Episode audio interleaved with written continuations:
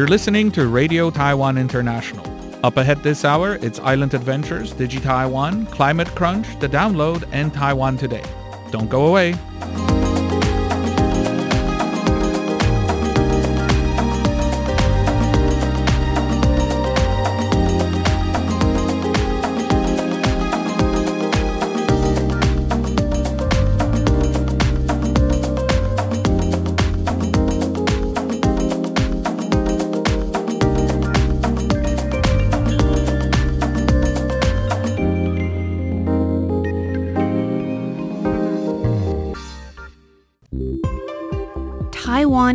Beautiful island with so much to offer.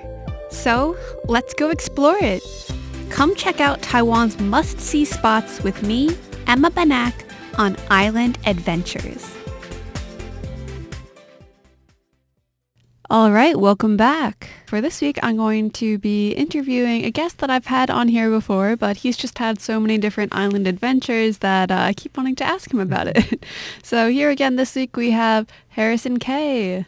Hello, thanks so much for having me. Yeah, of course. Well, when you told me where you had gone recently this past week, uh, the week before, I was very curious because this place is really strongly connected to uh, a really important holiday in Taiwan, and it just passed, uh, and that's the Lantern Festival.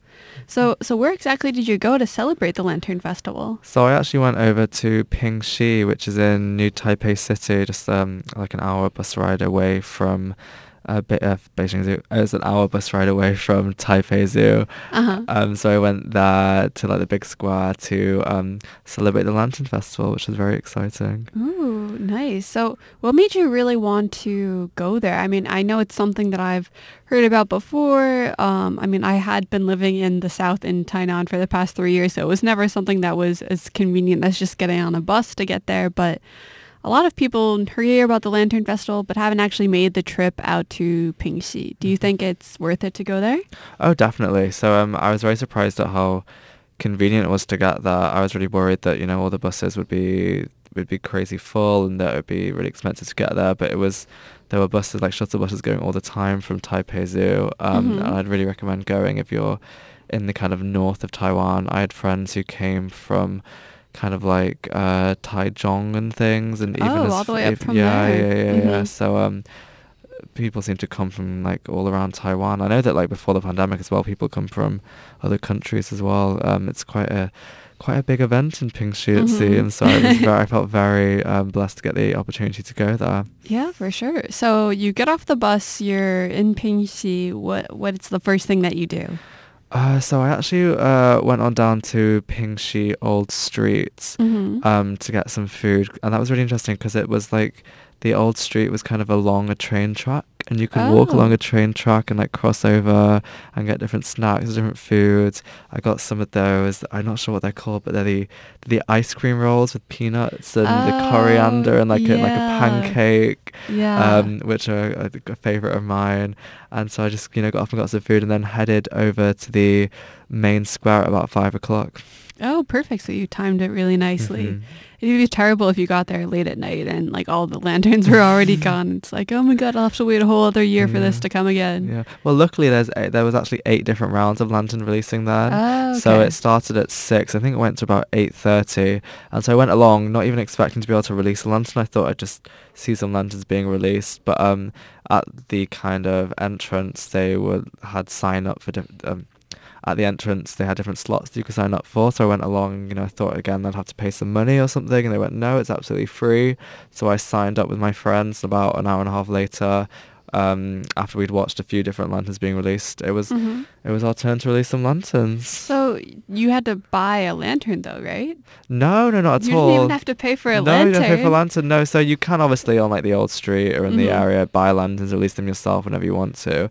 Um, but if you go to the main square there, uh, which is actually in Shifen, not in kind of like central Pingxi itself, it was in Shifen, um, like a town next to it. Um, Mhm. you can actually release uh, lanterns for free. They they gave us lanterns. Uh, it was gonna be one between two, but actually when I got there, I had my own lantern and there were helpers there showing you what to do, and it was all it was all very well organized and everything. I was Ooh, nice. very surprised. Like a well-oiled machine. exactly the Pingxi Lantern Festival. Yeah. So I think it's tradition to write some sort of wishes on the side of the lantern before Mm. you send it up. Is that what you did? Yes, oh my gosh. So I hadn't quite given enough thought to what I wanted to write on the lantern Mhm. and um, it was all very well organized, but that meant everything was very well timed as well. So somebody gave me a lantern and then the, the um the person there wa- that was helping said, okay, you have you now need to write on the lantern. So I was there writing a few messages slowly, like um uh, some different like Chinese idioms, like you know. Oh, wow, you put some good- thought into you know, that, yeah. like, you know, good health and Mhm. prosperity and things like that. And then she was saying to me, "Oh, you need to write on all sides quickly." There was like four different sides of the lantern, obviously, and she was like, "You know, hurry up, hurry up! You can write Chinese or English." And so I just started panicking. Any and just- language is okay. I started panicking and just like like scrawling all over it different Yeah. things in English, like.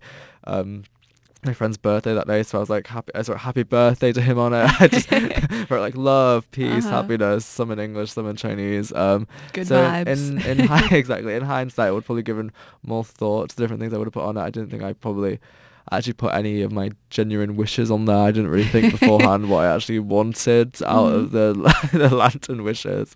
Um, but it was still it was still fun to write on it and watch watch all my wishes fly into the air. So are all the are all the lanterns red or are they a whole bunch of different colors? No, so actually, um, they have different colours there during the Lantern Festival that each represent different things. They have eight different waves of lantern releasing, and they each have different.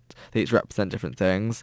My wave was orange, and I can't quite remember the exact meaning of orange, but you Mhm. know, they there are different meanings like you know love and um, prosperity and health and peace and all these different things. Oh, okay, that's cool. Do, do you know if the waves went off in like rainbow order? Like the first wave was red, then you were the second wave or something? Oh gosh, there was an order. I don't think it was rainbow order though. Mhm. I remember thinking this wasn't rainbow order. There was, mm, it wasn't rainbow order because my one was I think orange, and I think it was about the fifth wave. Oh, okay. I so see. um, it wasn't quite rainbow, unfortunately. and like, how quickly were these waves going off after one another? They're about every twenty minutes to half an hour because they would they had like kind of performances in between each wave. oh. So there'd be this host that would come out and talk and then go and interview people in the crowds and then they would have different performances and then um, and then music would start playing, the lights would dim and these the lanterns would all go off and so it was Mhm. as I say it was very well organised. There was kind of a lot going on, a lot of different things to see.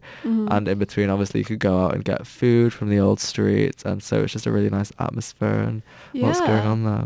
Were there any sort of lantern mishaps? Like, did any of them seem to catch on fire and fall from the sky or something? Yeah, so the first wave, um, the first one that I saw in the first wave that um, all the lanterns went up and then there was one that kind of got maybe like 15 meters into the sky and then started burning up and coming down. Ooh. And I obviously was there panicking like, oh my gosh, we're all going to die. This is awful. This like, flaming ball is falling down to the ground. But obviously they were, they were very well prepared for that. Yeah, yeah. Um, they had people there with big sticks that kind of just like poked it into the ground. and it was raining, so that helped as well. Oh. Um, but How how do the lanterns do with the rain? I feel like if they get wet, they, that's probably Mm. not too good either. yeah, well, this is the thing. So the lanterns were made out of plastic, Uh, uh um, which is a controversial, co- which is a controversial. Which is a controversial issue um, Mhm. because obviously not the best for the environment. Mhm. Um, but that means that obviously they weren't too affected by the rain. Oh, I see. I know that you've. Uh, I I don't know if it's coming up this week or if you did it last week on kind of the environmental issues of Mm, Lantern Festival. So I want to li- save some of that info for yeah. your uh your program. But I'm just curious because I've heard about lanterns that are made to be biodegradable. Did you see anyone else Mm. bringing these sort of lanterns to it, or was that not really a thing? No, it wasn't really a thing at all, unfortunately. I, before I went, I kind of assumed or thought that the lanterns that, you know, the official Lantern Festival ones would be kind of made out of bamboo or something. I didn't think they would still be plastic. hmm Um, but actually, the all the kind of official inverted commas lanterns were all plastic ones, and I didn't see anybody like on the old street or like in the area using like uh, paper or bamboo ones. Um, Mhm. So that's definitely something that's still not quite changed yet. Um, Mhm. At least in Pingxi, maybe um, in the rest of Taiwan, uh, perhaps, but definitely not in Pingxi, unfortunately. Yeah. Did you see any other sort of lantern related, lantern festival related events uh, throughout the past few weeks? I feel like there's been a, a bunch that I've heard Mm. about, but they've kind of been spread throughout Taiwan. So I don't think I've made it to a single one. And I feel like all the ones I'm reading about, they're like, goes until February 28th. I'm like, oh, Mm. geez, that's That's that's, a quickly approaching date. Yeah. yeah, yeah. So there's the there's the one in Taipei as well. There's the Taipei kind of lantern festival, which um, I think it's in uh, Shilin, so it's kind of in Oh, yeah. the north of mhm. Taipei. Um, and that's like seems to have like lots of different animatronics and things. It's been a more kind of like modern lantern festival. So they have different kind of like I think fireworks as well each night. I've not actually been, but I've had friends who've gone. Mhm. Um, and they have like laser shows and light shows. Um, so that's definitely something that's piqued my interest. Yeah, I mean, I I doubt that you'll have time to go down there before it ends. But uh, since I was living in Tainan for the past three years, there's a lot of, I mean, I don't know how many when I say a lot, but uh there's just a really big lantern festival down there Mm. as well. Um, and it's in this place called Yanshui, which is Mm. also known for having this sort of what is it called? It's like a beehive, like oh, course. fireworks sort of festivals. They have that, but then they also have this lantern festival, which is just all these different art uh, installations. I think this year they had um, almost a hundred different art installations spread out throughout about five different exhibit areas, and one of these even includes this sort of virtual um, aquarium where Mm. you get to draw your own sea creature and then um, you scan it and it comes to life and they like play these different light creatures over the sides like it's Mm. it's an aquarium but it's just made out of lights and people's own virtual creation so i thought that Oh. was kind of a cool idea as well Yeah, definitely. I've never seen anything like that, but it sounds like it'd be very interesting, definitely. yeah yeah well anyway thank you so much for sharing about your trip to pingxi to be a part of the lantern festival i'm hoping that one year i can do it as well and also hoping that maybe in the future when I go, there will be more of a transition to more biodegradable, less plastic in terms of the Mhm. lanterns. I still think it's a beautiful festival, and uh, when I say that, you know, maybe there needs to be some changes, I, I really don't want them to phase it out at no, all. No, But I think that, you know, with today's technology, there is a way to kind of find some sort of middle ground. All right. Well, thanks again so much for coming on the show, Harrison. Always great to have you. Thank you for having me. All right, so that's it for this episode. Tune in again next week to hear about uh, mine or maybe someone else's next island adventures. Bye.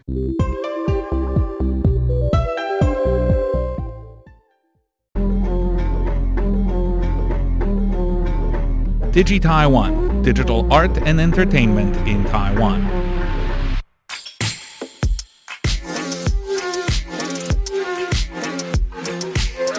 Hello and welcome to this week's episode of Digi Taiwan, creatively titled The One About Electronic Music in Taiwan. Earlier this week, I had the pleasure of speaking to Lars Berry, a longtime resident of Taipei who is the force behind Future Proof, an independent record label featuring electronic music artists from Taiwan. Today we will find out how he got started in promoting music and why his label engages in musical archaeology. Don't go away.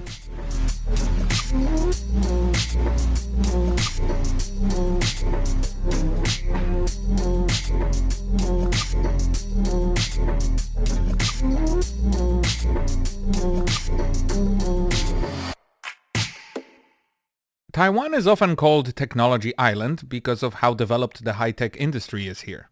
Chances are that crucial components in the device on which you are listening to me right now were made here. You would think that with this abundance of modern electronics, Taiwan would have a strong electronic music scene. Well, it turns out that it is growing and developing, but that wasn't always the case. Let's go meet Lars and hear what he had to say on that topic. Lars, could you introduce yourself and tell us what you do in Taiwan? Sure. Um, so my name's Lars Berry. I am uh, predominantly a, a teacher by trade as a form of, you know, as a as a full-time job, and that's been for many years. But ha- having been here for a number of years, it's getting on to now what 17 years I've been here, 17, 18 years. You know, in that in that amount of time, a person has, you know, a lot of opportunity to go through, you know, many changes in life and, you know, and living here and being a teacher is is fine, but there's a lot of other you know, there's a lot of other opportunity here beyond a job, obviously. Having you know, have all, having always been sort of in some way involved in music throughout my life, um, there was no difference in when I moved here and you know slowly becoming part of the music scene in Taipei and that evolved into multiple different music projects for my, you know, in terms of my own interests and like bands and solo projects. Eventually it turned into more like a organizing position. Like I was interested in organizing events where I could invite artists to play at the event that I felt were not getting out there and not having a chance to play because maybe they didn't have a they weren't really represented in the larger music scene, which was kind of 12, 13, 14 years ago. It was more dominated by, you know, just kind of like I always say band-oriented music scene, rock, I guess. And electronic music was represented by more like, you know, nightclubs and DJs, but there was not much going on for people who made electronic music that was more on the outlying side of things. What do you mean outlying side?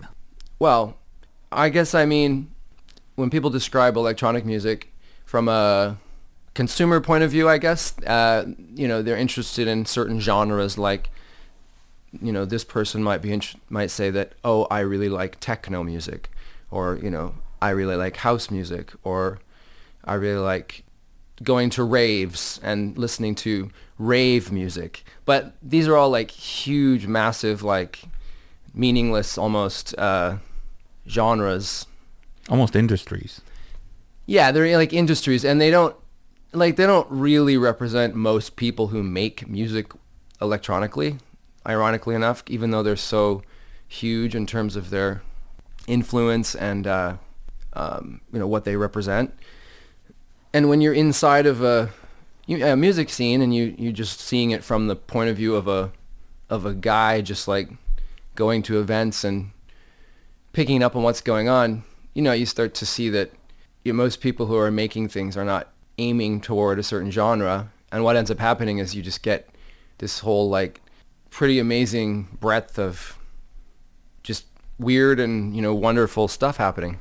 So, so anyway, I, I just, because I liked going to shows, eventually I just started to see that there was a lot of people that I would meet that were like, oh yeah, I make music, but I, I never play live because nobody ever invites me and I don't know how to, you know, put myself out there. So the brand or the record label, which is what it is now, Future Proof, first came about, I don't know, seven, seven, eight years ago. I don't know exactly how long ago as just a, an event to have at various locations around the city and invite each event, I don't know, four or five different either individuals or groups to perform. How, how big is the electronic music scene in Taipei or Taiwan in general right now? You said that 13, 14 years ago when you first came here, it was not very big. And then seven, eight years ago, you, you started um, pr- promoting uh, electronic music. Mm-hmm. Uh, has that made a difference? Uh, is it is it getting more popular? Well, I mean, I would like to I would like to say that yes, I've made a difference, but I mean, um, I guess that remains to be seen. History will judge me, but um, but really, uh, from my perspective, yes, from my perspective, um, like I said, like 10, 12 years ago, there was this huge inflow of uh, Japanese-oriented rock, and I'm going to say rock, and it's very loosely I say that because it's it was like the stuff that I saw coming from Japan was very experimental and very focused around uh, expression and um, and uh, performance.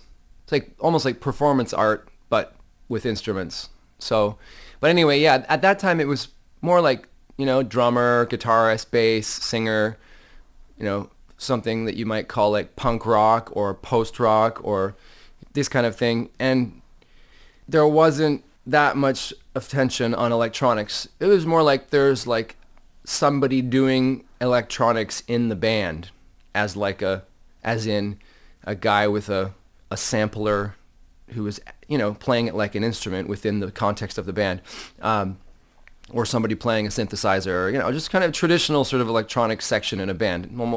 Almost every band from the 1970s onward has had a period of time at least where they have an entire section which is electronic.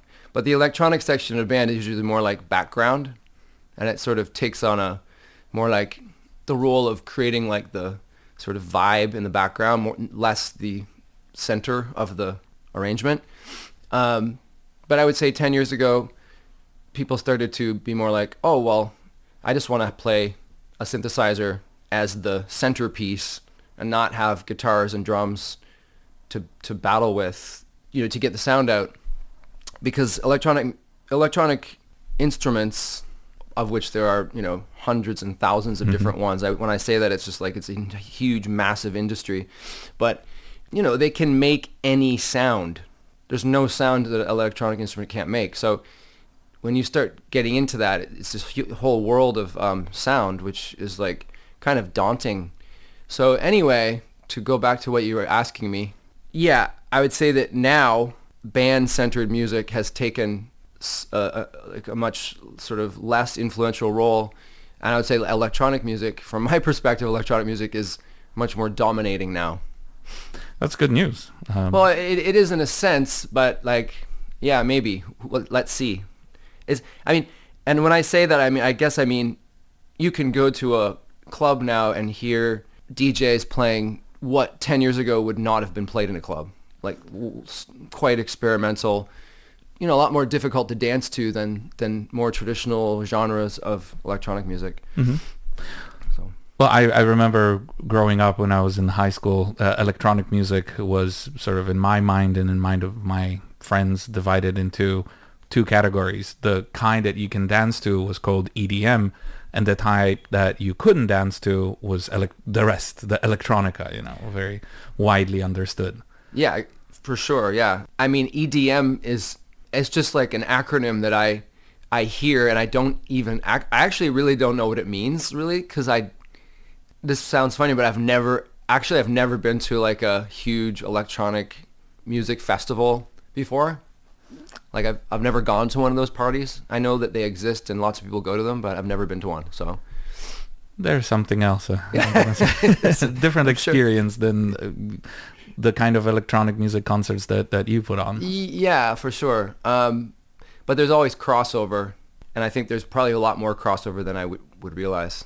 So uh, your label, Future Proof, yeah. uh, on your Bandcamp uh, the page that yeah. you have there, there is a description that says uh, archaeological electronic island music archaeological is that uh, what, what is the is is there a meaning to that uh, or or is it just yeah, something well, to draw I'm, attention i mean i can't take uh, i can't take credit for the these these descriptive words mm-hmm. because actually that was a, a close friend of mine who was the one of the initial people to encourage me to take the event that future proof organized and uh, change it into a record label so he he and I talked a lot about this for over a period of time, for, uh, maybe like five years ago.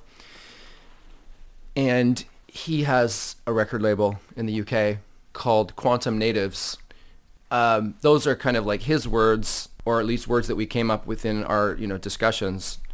Archaeological, yeah, because our our initial sort of fascination with Taiwan's electronic music scene was because it was just so weird and we saw it as a extension of the city's sort of weird sort of exposed wires coming out of buildings, um, just all kinds of old sort of outdated technology mixed with cutting edge technology, you know, obsession with technology here, obviously, but yet this sort of weird sort of moldy sort of decaying under structure of all the, the old buildings and just this sort of this sort of romanticizing the decay of Taipei through sound in a sort of sense. And I think we talked about that a lot. And I think he was really f- and still is really fascinated by this idea. And I also believe that geography and, um, you know, location influences the artistic output of that, you know, that area, you know, including, of course, in music. Mhm. Um, so archaeological, I just mean, I think it's like a, it's sort of like the idea of unearthing treasures that are sort of hidden within the community because, as I said, a lot of people don't get out there and put their um, put their uh, foot forward and try to you know get ears on their on their songs or on their sounds. So Future Proof kind of would act as a uh, really just a platform and just like a loudspeaker, just a megaphone. Really, it's just like because I'm not a producer, I'm not actually producing people's music, as in I'm not an engineer. So the only role that I could really say that I have is to be quite humble actually and just to be like what I can do for you as an artist is just hopefully get people in I don't know, you know, Sweden or Germany or in Chile or Argentina to hear your your music and just to get a few ears from other countries onto what you know you're doing. So in that sense it's yeah, it's I guess it's more like uh like documentation and co- collecting in a certain sense. Sadly, this is almost all the time we have for this episode. Next week, I'll be bringing you part 2 of my interview with Lars Berry, as well as talk about an upcoming electronic music concert in a Taipei venue called Final. That's happening on Thursday, March 17th, so if you are in or around Taipei and you would like to hear some interesting music, come on down. We'll have the lineup and more details for you next week, but save the date for now. Instead of playing my usual outro music, I thought I would showcase some of Lars's, a song Proximity Departed by his solo project Color Domes. Check him out on Bandcamp and come back next week for more Digi Taiwan.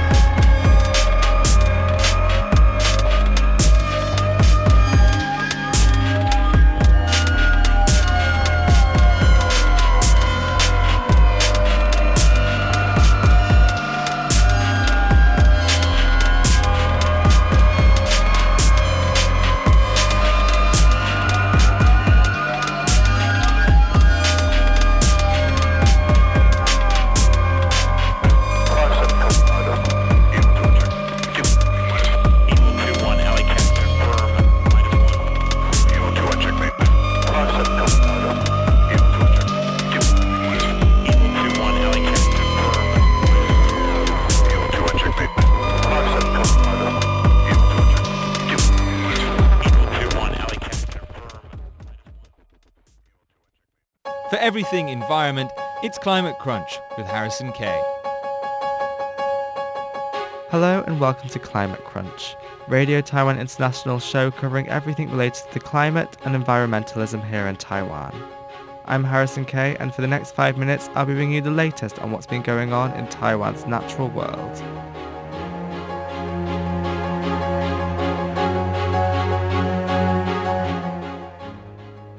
This week, I'm going to be taking a look at Taiwan's acid rain problem.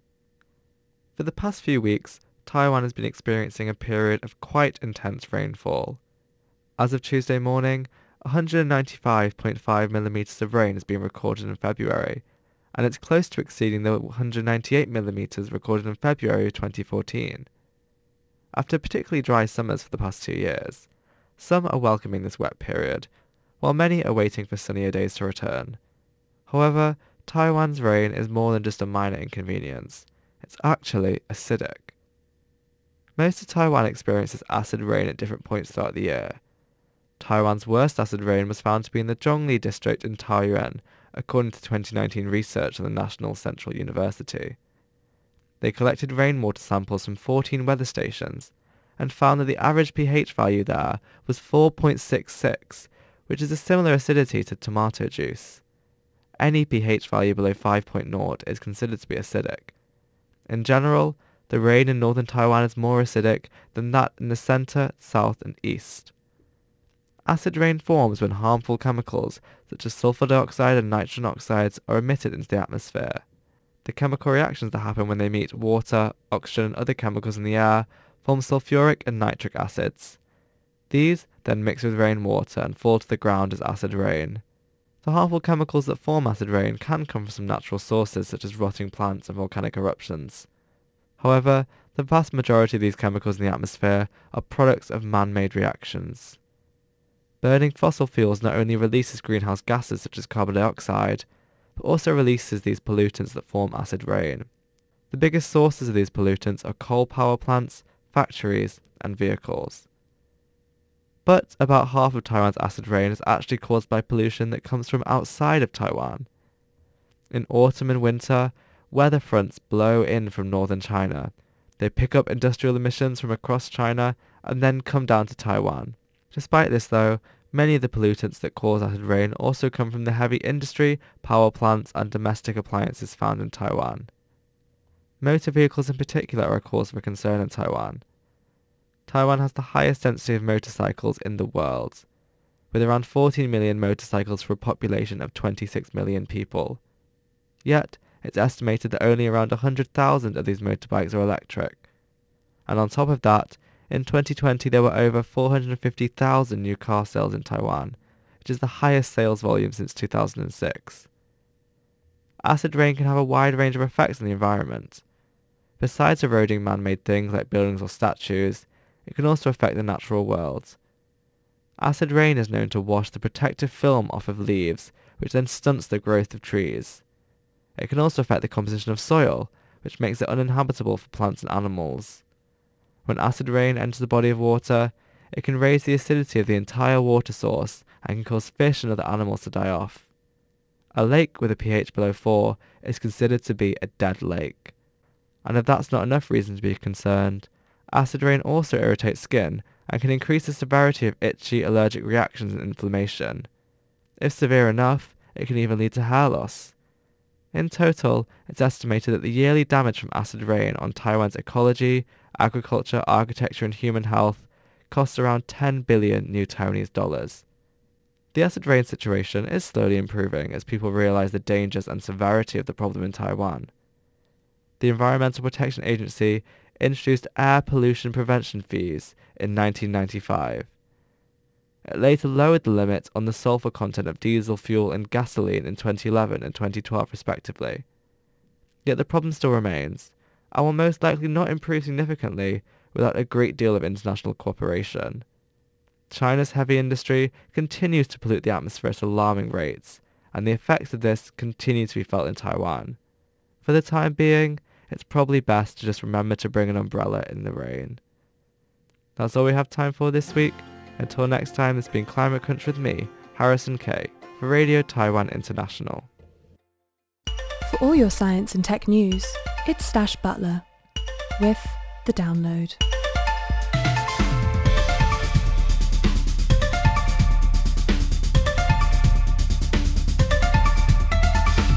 Welcome to the download from Radio Taiwan International where we cover all the latest developments in science and technology.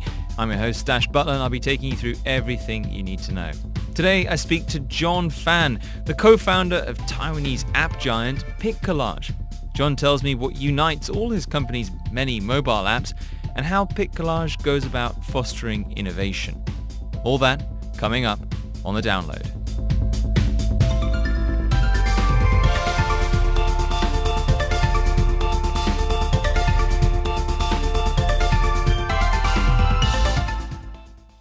Hi, I'm John Fan. I'm the co-founder and CEO of uh, this company, uh. So I'm a Taiwanese American. Growing, I grew up in the U.S. and I never thought that I would, you know, live in Taiwan or you know have a company here. So this has all sort of been a, sort of a mid-career switch to, to come here and, and basically live a, a new life. So that's been very interesting. Yeah. Basically, I was working in, in the Bay Area for technology companies. Uh, the company that I was at happened to be acquired and uh, decided to leave. And that was sort of when the app revolution had taken off. So that was the time when I was playing around with, you know, building apps, like I guess, you know, a little bit before everyone started doing it. But yeah. And uh, during that time, uh, spending some time in different places because you know it's just me and a friend working on apps, and then uh, we ended up spending a lot of time here in Taiwan, and then met some other friends and said, hey, let's build the company here. So it's sort of a, a gradual process, and and came here, and then uh, this is before uh, the PicCollage app was built. So, Right. so we were trying out a whole bunch of different apps, and then we were very lucky to build PicCollage, and it, it took off. Okay, I mean, that's, I mean Mhm. that brings me on to the next question, question Mhm. I guess, which is, um, well, yeah, what does Pic Mhm. Do? I mean, so so Sure. you you Mhm. have kind of there's the Pic Collage company, and then there's your Right. your your app Pic Collage. So Right, right. So the, as a company, you know, we've been building lots of, I would just say, you know, uh, creative apps that involve people. So it's sort of a general thing. So we've built a lot of different apps in the past, and we're continuing to, to do so.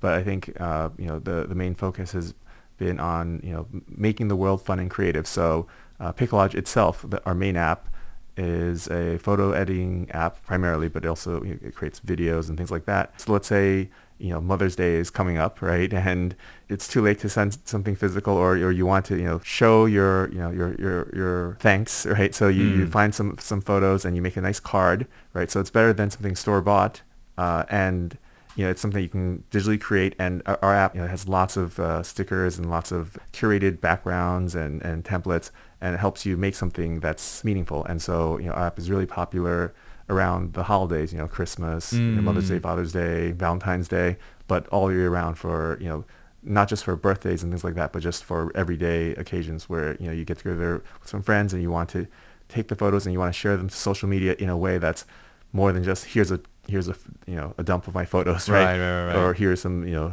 videos instead you can take it and make something interesting with it and so sort of that act of creating something with it sort of you know adds more meaning to the experience right so Mm. that's what our main app is for for making cards collages uh, you know stories social media posts And yeah, I mean, because then, you know, at, at this point, I would normally kind of ask about Mhm. all your other products, but you, you know, you Mhm. have so many of them. You have Mhm. all these different apps and, and web products. Right. Well, I think you know PicCollage is our, our main app. Um, we have you know, over 250 million downloads.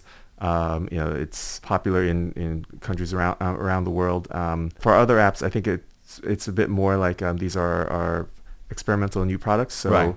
you know, we, we actually have uh, internal hackathons as well. So we call it Innovation Festival. So our InnoFest, we have it every few months, and basically it's three days or a week, and everyone drops their existing work and just you know tries building something new. Um, and so you know some of our new products come out of that, and we are very much you know supportive of you know pushing them out to users and seeing how they do. So some of them are you know just you know, interesting technologies, interesting ideas. Others are strategic, meaning that, uh, for example, for the main PicCollage app, uh, we're expanding to letting people create animated cards or uh, to do video editing, right? Uh, also, uh, people have asked for having it on the web. Um, so all these things sort of are reflected in our new products as well. So we're simultaneously trying to build new things that Mm. can stand on them, stand by themselves, as well as taking PicCollage and bringing it to the next step, the Mm. next level. Yeah, I mean, I was going to say, because like, Mhm. how do you decide? Um, I suppose in another world, you might have Mhm. decided to kind of put all of these features into one kind of big app. Do you know right. what I mean? Yes. Well, yes. So what was the kind of the reasoning behind maybe kind of separating these things off into sort of separate products? Right. So I I think you know we, we, we may do that, right? You know, depending how they do. It, I think you know, and this is sort of getting into the weeds of uh, product development, but you know, once a, a product becomes popular, right? You know, the impact of pushing out a feature that has bugs, right, or that's sort of a distraction from the main usage. You know, that that's a concern that you might have when you have millions of people using each day, as opposed to you know a new app that doesn't have users yet. So we often find that it's better to to run it as an independent effort first. So we have you know a team of two or three people try it out and say how how would we you know build an app that focuses on this, and then they try it out, and then they sort of work the kinks out, and then the other you know, the main team looks at it and says that's really interesting. Let's incorporate that. Right. So that's sort of the the idea. So you can kind of get it integrated into the main Yes, app possibly yeah, later. yeah. I mean, and Mhm. you know, kind of having all of these different projects going on. I mean, it, it must be kind of real. You know, you're kind of spinning lots of different plates at one time here, aren't you? Yes. Uh, how do you how do you manage that? Having Mhm. kind of like all of these different products, each presumably with their own kind of Mhm. Marketing needs and so on. Right. Well, you don't want to manage it too much, right? That that's sort of thing. Like we've tried uh, these di- different models for innovation, and I think this is a problem that you know small companies and big companies have to think about. How do you generate the environment for for innovation? I think part of it is, you know, to some extent, you have small groups of people, bring in the right people, you know, talented people, who people who have an urge to create something, who want to work with other fun, creative people, and you know, make something, and, and then give them the space to do that. So we're we're trying to do that as opposed to sort of a top-down model says innovate in this way. Like that model doesn't necessarily work that well. So we've set up, you know, the, this idea of like uh, cycles, or so basically three-week time boxes that, that where we say, you know, propose what you, you know you want to do in these three weeks, and so they'll come up with a proposal, and then we give them three weeks, and then at the end of it, they they come up with something, right? Right. So you sort of give them the the window where it's not like here's how you have to run it because for PicCollage, the main app, when you have you know 50 people working on the same app, there's a lot of structure that's needed just to coordinate and communicate. But if you have three people trying something out, they come up propose something, and then three weeks later they come back with something, and so that we found that that's sort of a nice model. But we also do try to create the opportunity for you know some feedback or some you know input from others. Uh, so every Friday, you know, we have demo time, right? So uh, the teams optionally can do a quick demo, you know, a five-minute demo of what they've been working on, and maybe a design intern looks at it and says, "Oh, that's really interesting. Have you thought about this?" And that's the input that Mm. they need. So it's not so much top-down; it's very much, you know, networks, right? Network Yeah. teams of teams where they're just giving each other feedback input and, and sort of encouraging each other. Is, is that something that you kind of did from the beginning, or is it something you kind of you know stumbled into from kind of experimenting with different kind of styles of? Yeah, I mean, we, we've had to uh, experiment and, and, and try different models, and we're still trying. So this is our latest, you know, our, our latest incarnation. Maybe, you know, six months from now, if you ask again, we'll say, well, actually, we're trying this other approach, right? Now we're a very traditional top-down. yeah, there we go. Yes. That was John Fan, the co-founder of Pic Collage, telling me how his company is perfecting the art of fostering innovation. And that's all we have time for this week. Next week, John tells me what it's like running a Silicon Valley-style company in Taiwan's hierarchical business environment. That's next week with me, Stash Butler, on The Download.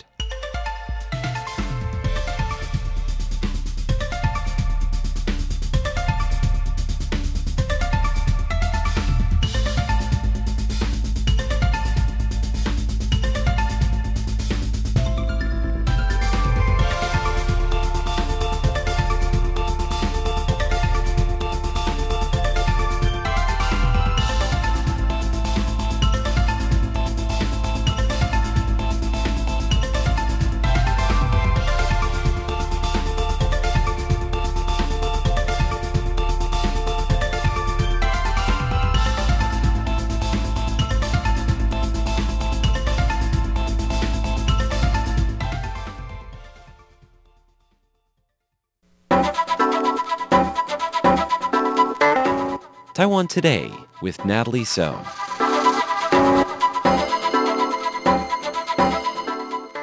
Taiwan has been watching the Ukraine crisis closely, especially as Russia invaded Ukraine this week. Could Russia's aggression inspire China to attack Taiwan? Well, that's Taiwan's biggest fear. My guest today is Dan Blumenthal. He's a prominent Asia policy expert in Washington, D.C. He's a senior fellow and the director of Asia Studies at the American Enterprise Institute, an important think tank in Washington, D.C. Blumenthal was also the senior director of China, Taiwan, and Mongolia at the Department of Defense. He is also the author of the book The China Nightmare, The Grand Ambitions of a Decaying State. He recently wrote an article in Foreign Policy called Beijing Could Run Russia's Playbook on Taiwan. Today I speak with him about why he thinks so.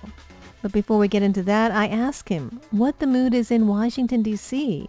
now that Russia has invaded Ukraine. Well, it's shocking. Yeah, nobody nobody really thought that one big country would just go in and attack and invade and occupy another country, but it's happened, and so we're we're truly in a new era. And what do you think is going to happen next? I think the Russians will continue with their plans in the Ukraine, and uh, the U.S. and NATO are going to have to contain the threat on the eastern flank of NATO. How do you think this will end? Uh, unfortunately, I think it'll end with Russia occupying Ukraine and, and the U.S. having to reinforce containing that threat on the eastern flank to Poland and elsewhere. And what is the biggest implication for Taiwan after that happens, if that happens? Well, we're, we're in a new era where we have to be take seriously the threat to Taiwan, very seriously the threat to Taiwan.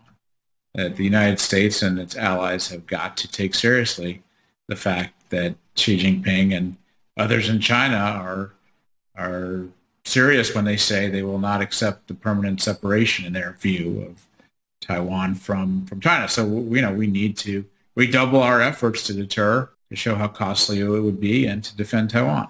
So you recently wrote an article about how Beijing could learn from Russia's playbook um, in terms of Ukraine. Can you tell us how you think the Ukraine crisis could affect Taiwan? Yes, I think China has options to threaten mass uses of force and to coerce Taiwan, but more importantly, to intimidate the United States into thinking that defending Taiwan would cause a very big and protracted war. And in so doing, they would try to make political demands of Washington to put pressure on Taipei to accept China's policy on Taiwan. So I think I think China is watching very carefully to see how the United States and NATO respond to this aggression. So how do you think the U.S.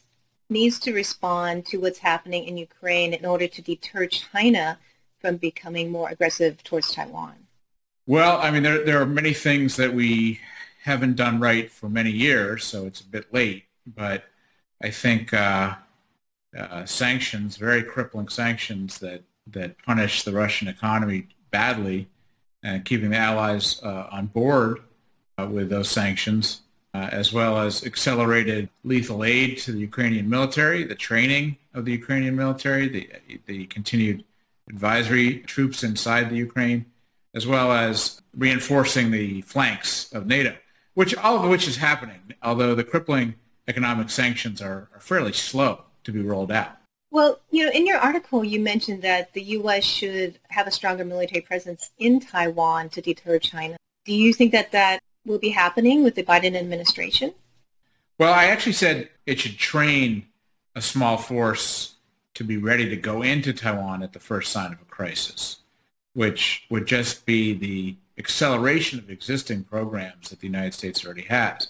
But my point was, if we're going to be able to influence events in a crisis and maintain Taiwan's political will, help shore it up, help shore up its ability to communicate, very importantly, as we see with the Ukraine crisis, you know, communicate with its population, with the rest of the world. I think we're going to need to have people in Taiwan fairly quickly. So what is the situation now? That's that's not possible right now. Well, it's certainly possible. It's possible to train such a force and for it to practice and to get it in and outside of Taiwan. I mean, you know, it's it's not it's not a huge provocation or acceleration of of anything we're not already doing. I just think we need to focus very much on being more familiar with Taiwan military units and and uh, with Taiwan uh, critical infrastructure and communications and so on. It's possible to do that. So your idea was to put a U.S. force in Taiwan at the first sign of trouble, right? To help Taiwan with well, be ready. And, yeah. Mm-hmm. Do you think the Biden administration would be willing to take your advice? Uh, they may. I mean, particularly after after this in Ukraine. I mean, I think they're going to want to do everything they can to prepare for a similar crisis in Taiwan. I think they're open to ideas of how to assure deterrence and, and that we would succeed together with Taiwan in a crisis. I'm speaking with Dan Blumenthal. He is a prominent Asia policy and defense expert in Washington, D.C. He's a senior fellow at the American Enterprise Institute. He was also a senior director of China, Taiwan, and Mongolia at the U.S. Department of Defense. As the world's eyes are on Ukraine, Blumenthal recently wrote an article about how China could learn from Russia's playbook. Next, we talk about what the U.S. would do if China attacked Taiwan.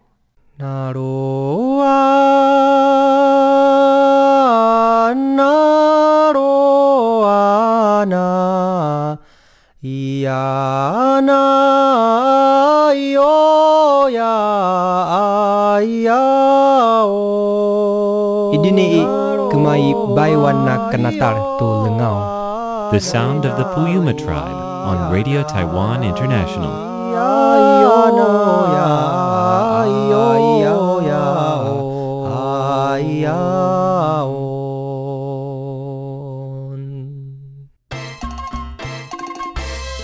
Hi, I'm Leslie Liao do you love Radio Taiwan International's English content and wish it would never end? Well, who said it has to? The fun doesn't have to stop here. Check out our website, or our Facebook, or our YouTube, or our Twitter. Go to en.rti.org.tw for the latest Taiwan news stories. Check out Radio Taiwan International on Facebook to see great pictures of Taiwan. Go to youtube.com slash RTI English to view some of our great features. And when you're done, tell us what you think on Twitter. Our handle is Radio Taiwan underscore ENG. What are you waiting for? I'm here waiting for your message. Listen. Are you listening? This is the sound of my country. This is the sound of Taiwan.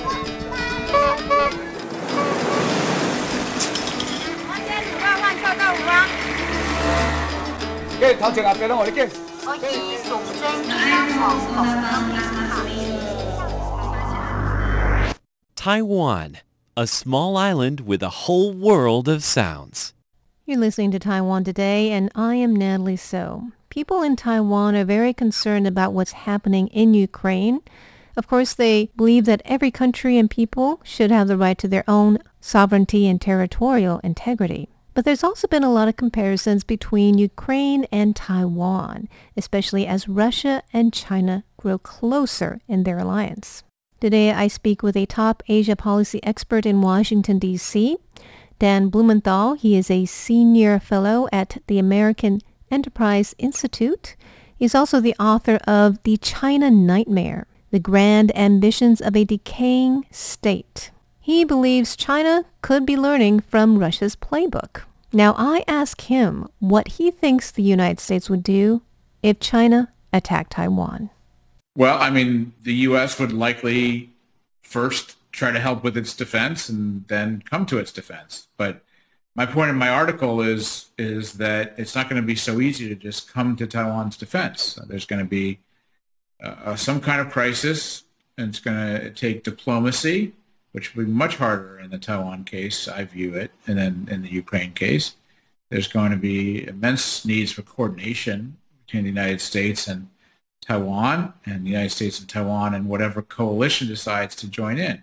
So I, I, argue in that article in Foreign Policy that we need to be doing things now to prepare for uh, not just a military crisis, but a diplomatic military crisis. You also said that Taiwan doesn't have a NATO and there's no real security guarantees for Taiwan. So what do you think other countries should be doing uh, to help deter a Chinese attack on Taiwan? Well, I mean, very few other countries are going to do anything unless the United States convinces them that it's necessary to do so. So uh, Japan obviously is changing its policy somewhat, and Japan has to, for the United States to succeed, Japan has to, at the very least, provide use of its bases. Uh, hopefully it'll do more than that in terms of uh, military commitments. Australia talks about the same sort of thing, but the United States needs to be much more proactive in building a, a coalition and explaining to this coalition why it's necessary to resist aggression in the Taiwan Strait. Do you think that this Ukraine crisis could be a distraction from the U.S. protecting Taiwan? Well, you know, there are people who say that, but the U.S. is a global power. I mean, it has global interests everywhere. So distraction is not the right word. I mean, the U.S. has to take care of its interests in Europe. It has to take care of its interests in Asia. And it has to take care of its interests in the Middle East. And that's always been the case, and it always will be the case. Russia and China recently signed a long-term agreement. So this greater show of solidarity is pretty threatening. What kind of impact do you think it might have on Taiwan? Well, I mean, the, the key question is, is Russia going to support China if it takes aggress- aggressive action on Taiwan? And uh, I guess we're leaning towards the answer, which is yes. And, and so that is troubling. Um, on the other hand, I would say China has been much more cautious in practice on supporting Russia. So, uh, you know, it certainly will help Russia in terms of uh, importing more goods from Russia during a time of sanctions. It buys a lot of energy from Russia, um, but it's not diplomatically supporting the attack on Ukraine. So we'll, we'll have to see. It's it's a little bit more complicated than is uh, see, than it seems at first glance. So how do you think the Chinese attitude towards uh, Russia and Ukraine will affect the situation? Well, I, you know, Russia gets some advantages from Chinese uh, statements of support, and it has provides Russia with some alternatives in terms of markets and so forth, markets for its energy. But at the end of the day, it won't affect uh, Russia that much. I mean, Russia intended to aggressively invade Ukraine, and, and it would have done so, I think, whether China supported it or not. Well, thank you so much, Dan, uh, for your time. I've been speaking with Dan Blumenthal. He's the author of The China Nightmare. He is also a senior fellow at the American Enterprise Institute, a Washington think tank in Washington. Thank you so much.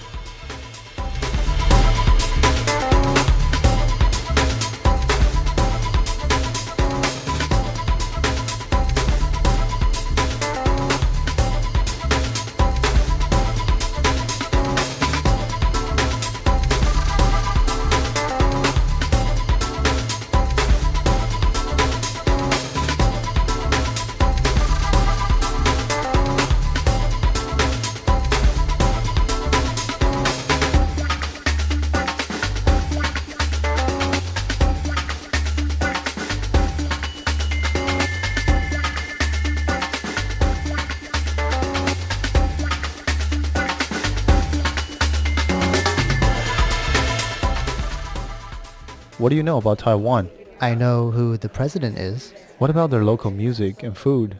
Well, hmm, what do you suggest? Tune in to Radio Taiwan International. Here at RTI, we offer the authentic Taiwan experience. You hear the sound of remote attractions, the local food, music, the lives of real Taiwanese as they live it. Visit english.rti.org.tw. Listen to the real Taiwan. This is Radio Taiwan International.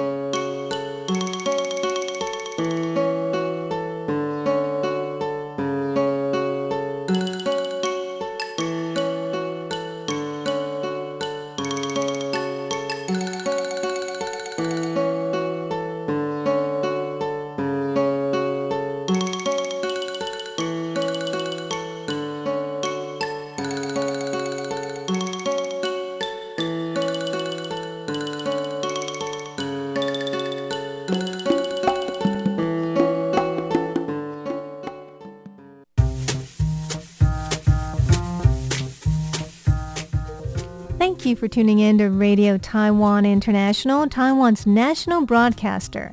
We hope you enjoyed our programs. You can catch all of our latest news, audio, and video features on our website at en.rti.org.tw. Again, go to our website en.rti.org.tw for engaging news, videos, and programs about Taiwan. If you like to hang out on social media, RTI is there too. Our Facebook URL is Radio Taiwan International.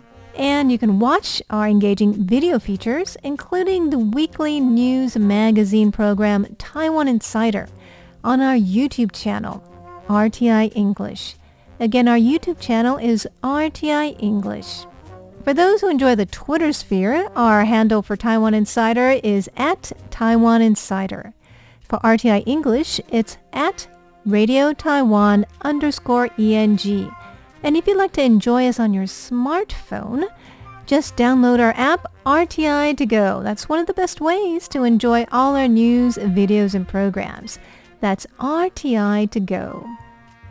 If you're a shortwave listener, we have two channels in Asia. For South Asia, tune into 6100 kilohertz from 1600 to 1700 UTC. To Southeast Asia, you can hear us on 15320 kHz from 0300 to 0400 UTC. We would love to know what you think of our programs. Email us at english at rti.org.tw. Thank you again for tuning in to Radio Taiwan International.